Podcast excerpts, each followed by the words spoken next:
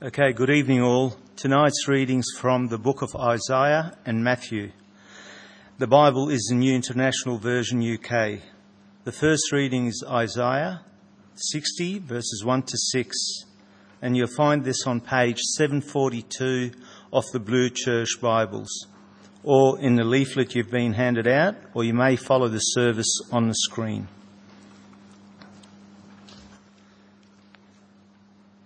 Arise, shine, for your light has come, and the glory of the Lord rises upon you. See, darkness covers the earth, and thick darkness is over the peoples, but the Lord rises upon you, and his glory appears over you. Nations will come to your light, and kings to the brightness of your dawn. Lift up your eyes, and look about you. All assemble and come to you, your sons from afar, and your daughters are carried on the hip. Then you will look and be radiant. Your heart will throb and swell with joy. The wealth on the seas will be brought to you. To you the riches of the nations will come. Herds of camels will cover your land, young camels of Midian and Ephah, and all from Sheba will come, bearing gold and incense, and proclaiming the praise of the Lord. The second reading is Matthew 2, verses 1 to 12, and that's on page 966 of the Church Bible, and once again, leaflet or the screen.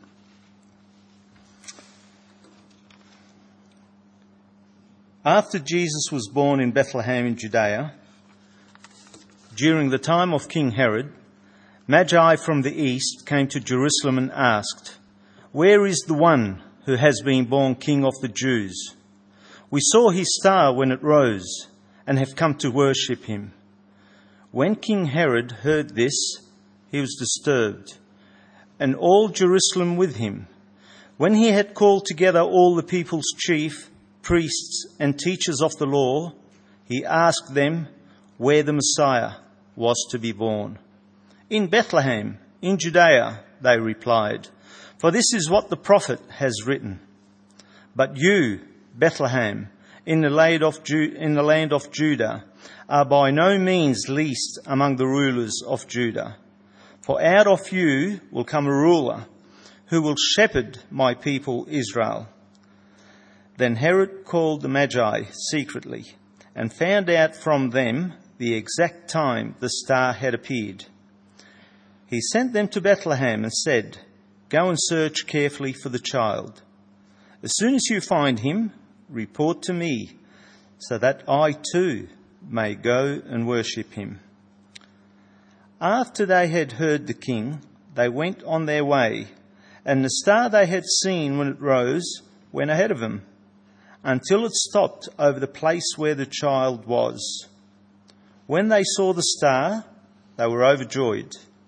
On coming to the house, they saw the child with his mother, Mary, and they bowed down and worshipped him. Then they opened up their treasures and presented him with gifts of gold, frankincense, and myrrh. And having been warned in a dream not to go back to Herod, they returned to their country by another route. There ends the reading.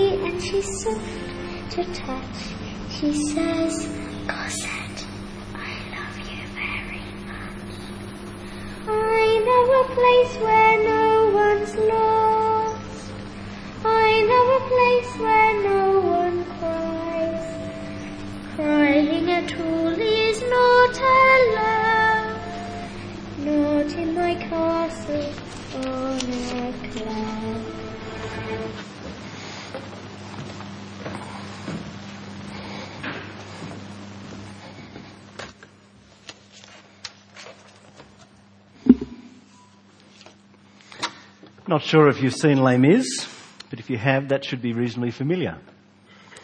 Cosette, one of the major characters, sings, "There is a castle on a cloud. She likes to go there in her sleep. There aren't any floors to sleep, not in her castle on a cloud. She dreams of something that is more. She hopes for a life that is different." Now we could just say that's just a musical, it's Les Mis. It's just a fiction. No. Remember Martin Luther King? "I have a dream." Again and again and again. He spoke of the dream of a world that was different, the dream of a world that was just. A man by the name of James Smith, he said this, he said, "To be human is to be animated and oriented by some vision of the good life."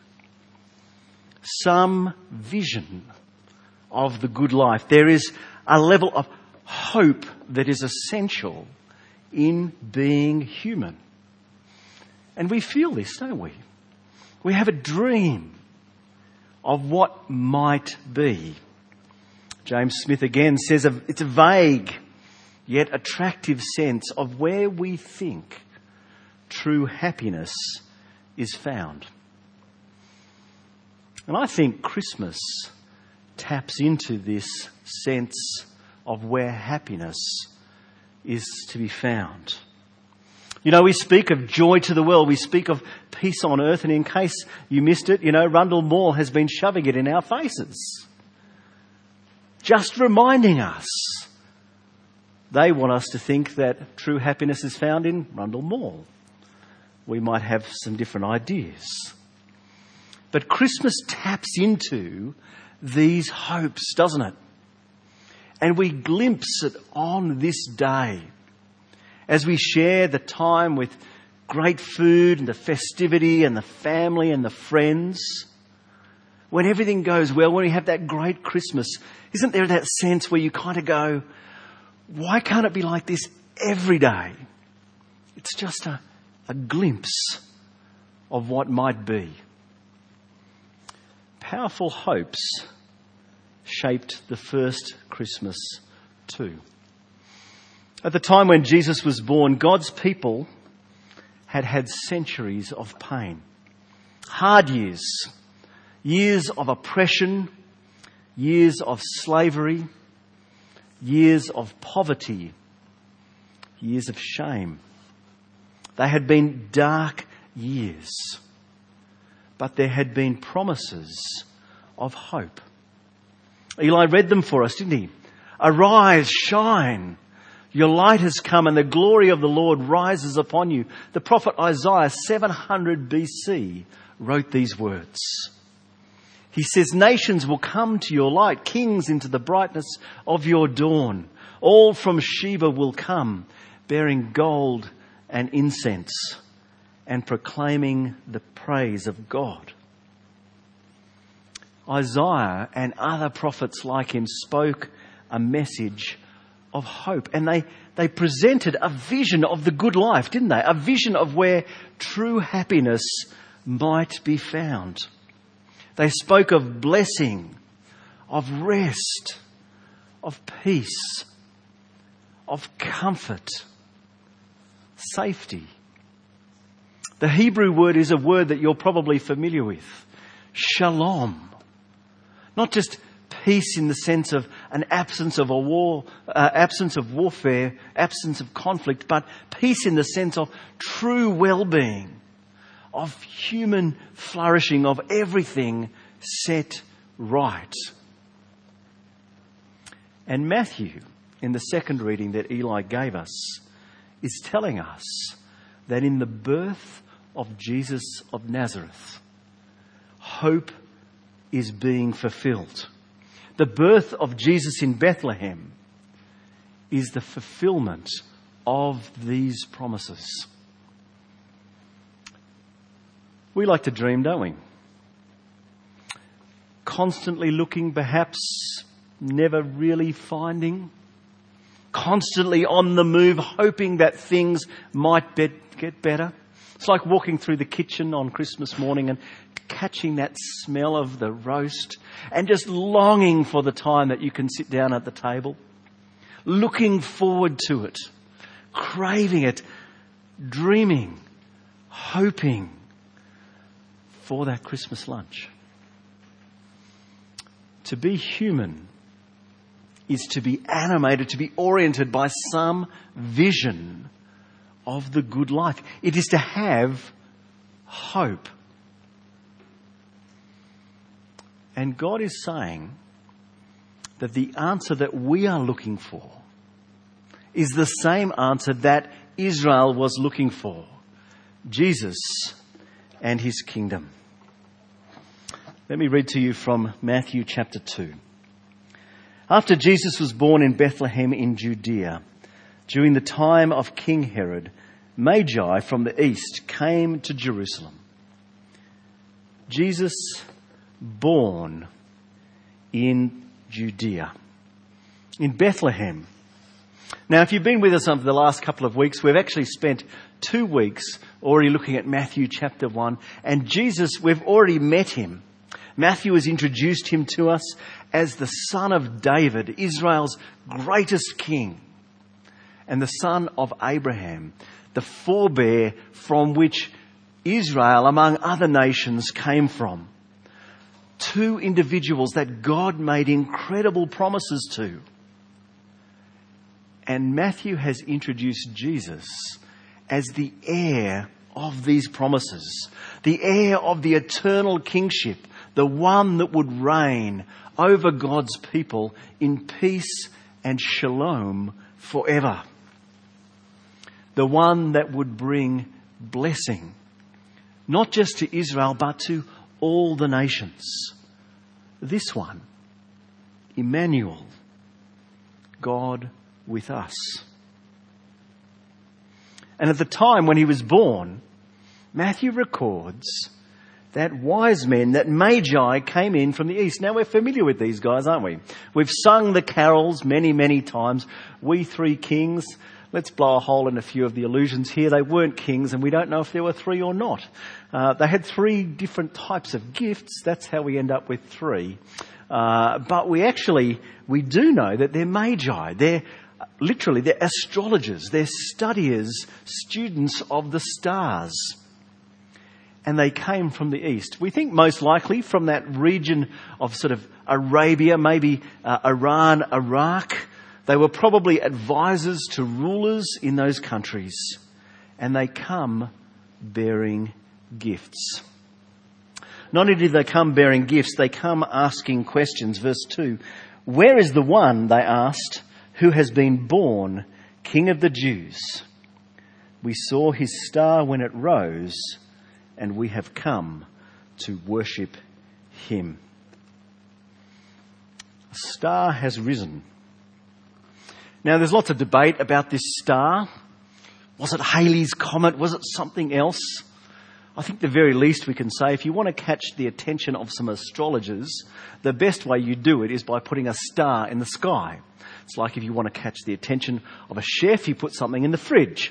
Same kind of idea.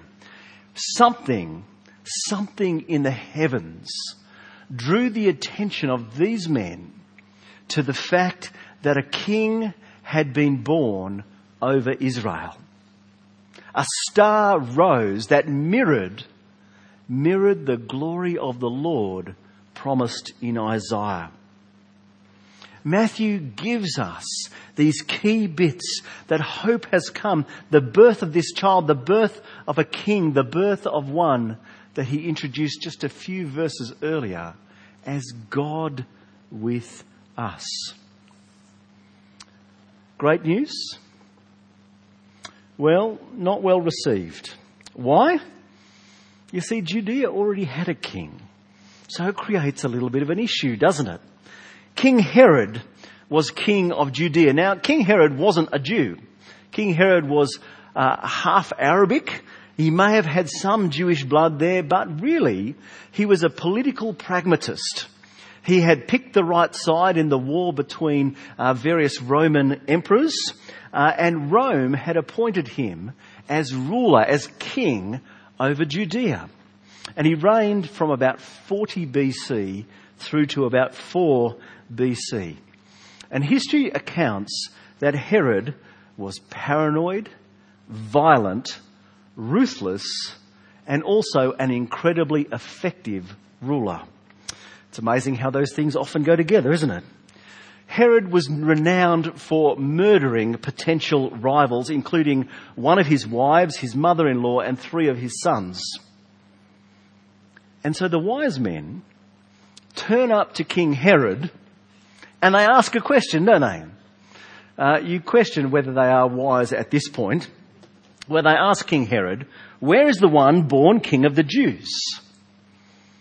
And then we read in verse 3, when King Herod heard this, he was disturbed, and all Jerusalem with him.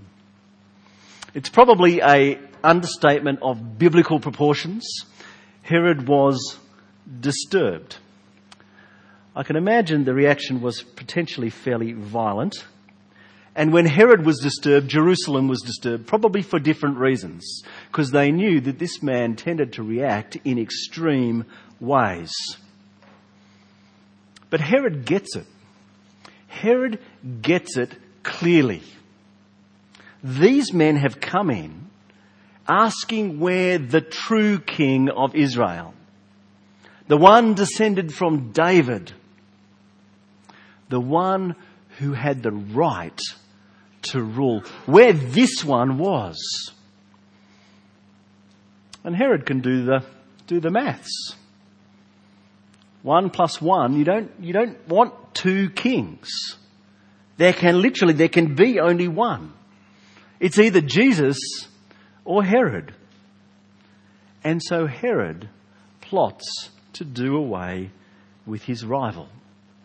Tell me when you saw the star. Tell me when you find the child. I want to go and worship him too. And when Jesus is not delivered into his hands, we read on a little bit later in chapter 2 that Herod issues a decree to murder every male child under the age of 2 in the region of Bethlehem. Probably 20 or 30 kids, based on what we know of the population of Bethlehem at the time. But could you imagine the impact that would have? Herod knew Jesus was a rival. If Jesus was going to be king, Herod couldn't be king. He sees that clearly. Many people are exactly like Herod today. They see that if Jesus is king who claims all authority, and he does, that we ourselves cannot be kings. Many see the threat of Jesus absolutely clearly. These people, I don't imagine there's too many of you here tonight. If you are, it's great that you are. But they're often the vocal atheists. They will not give up the throne. They see I rule or Jesus rules. And it's not a neutral question. There's a philosopher in New York by the name of Thomas Nagel. He writes this in one of his books called The Last Word. He said, it isn't just that I don't believe in God and naturally hope that I'm right in my belief. It's that I hope there is no God. I don't want there to be a God. I don't want the universe to be like that. Thomas Nagel is honest in actually acknowledging he has no interest in accepting another king. Like Herod, he rejects the claims of Jesus outright. But there's another reaction. Herod's only one who reacts in a way. There's another group of people that are there. Because when Herod hears the news, he's not probably been reading his Bible very much recently, and he calls in the experts. He calls in the chief priests and the scribes. These guys were the religious elite, and they knew their Bibles backwards. And so when Herod gives the pop quiz, you know, where's the Messiah going to be born? Straight away.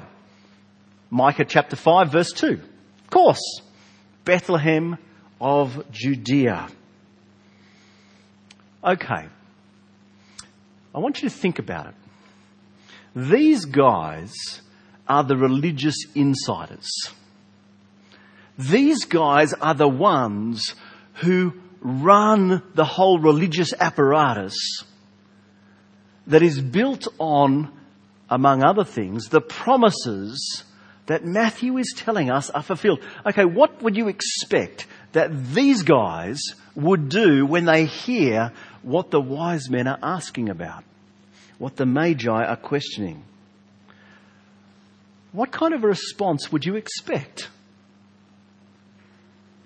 What do we see? They do absolutely nothing. They don't race the Magi to get there first.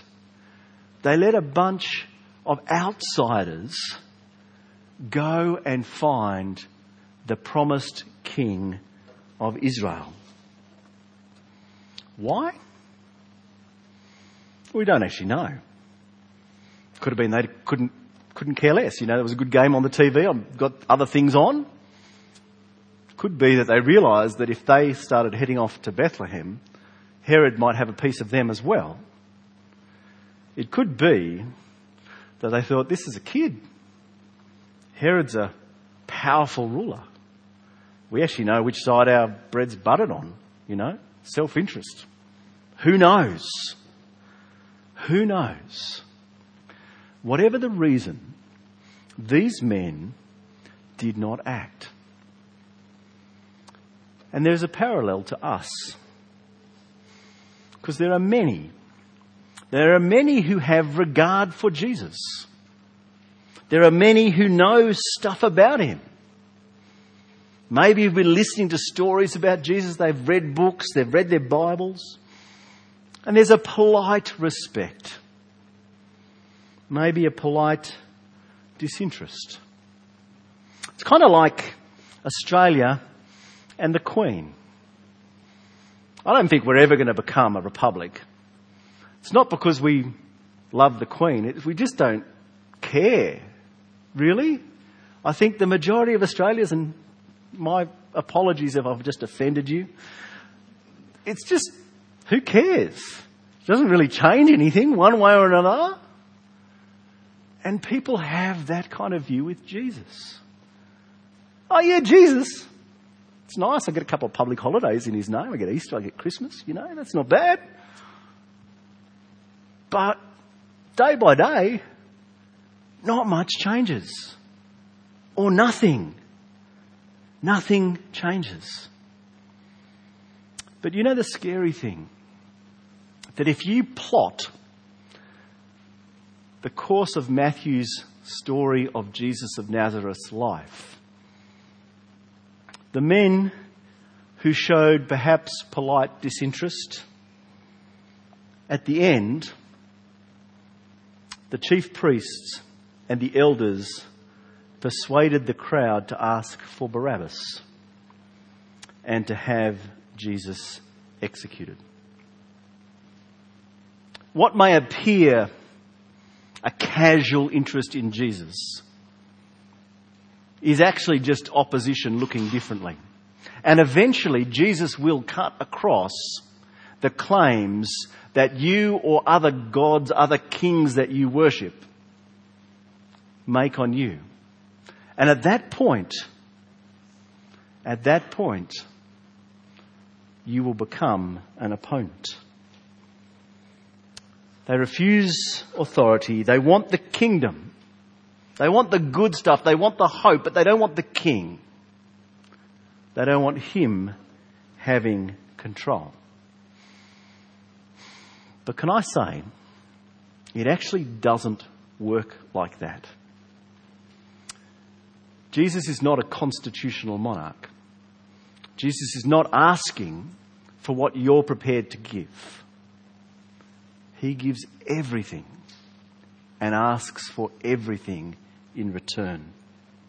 And we see this in the third response. We've seen Herod, we've seen these chief priests, and now we see the Magi. Let me read to you from verse 9.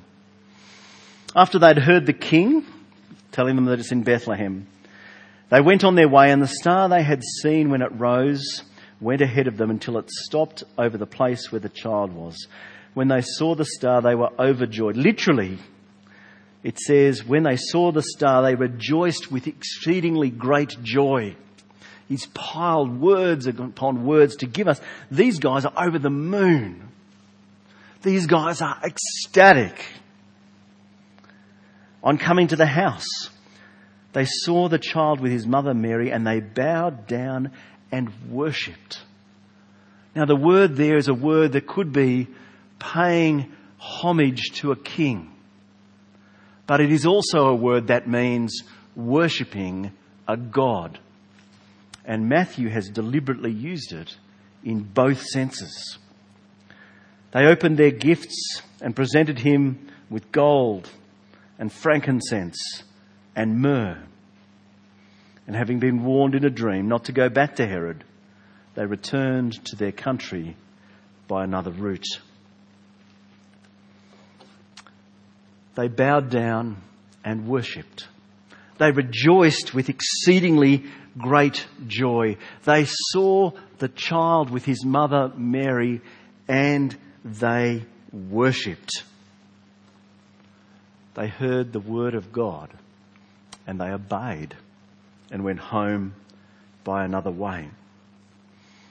So this evening, I want to ask you, unto us a child is born. We've said the words, we've sung the words.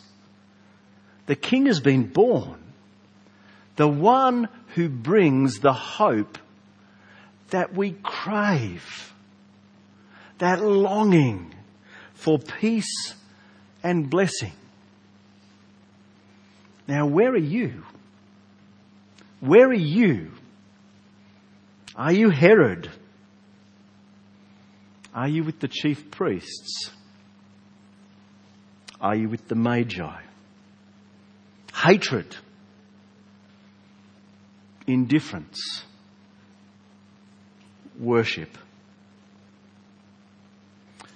Will you receive your King? Why would you? The rest of Matthew's Gospel unpacks that Jesus, God's King, the one with all authority, unlike any other king, is no tyrant. Unlimited power. And yet he serves. He lives for us and dies for us. Died that we might live, rose and lives now that we might never die. He offers us life in his kingdom because he offered his life on the cross. He offers us hope. He offers us his kingdom. He calls for our allegiance.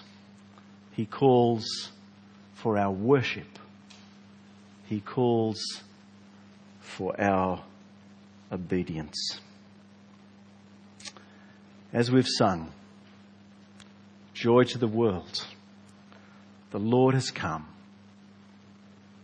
Let earth receive her King. Let's pray.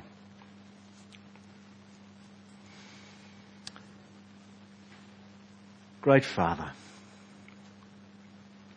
we thank you that you did send the Lord Jesus, born of a woman, born as one of us, into the shame, into the poverty, into the hardship. Father, this one, your Son, rejected, ignored, hated and murdered.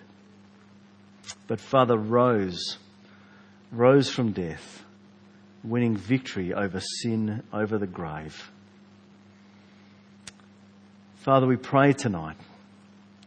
We ask that you would give us such a sense of your love for us through the birth of Christ, that like the Magi, Father, we would bow down and worship, acknowledging Christ as King and giving over our lives to his right to rule. And we pray this in his name. Amen.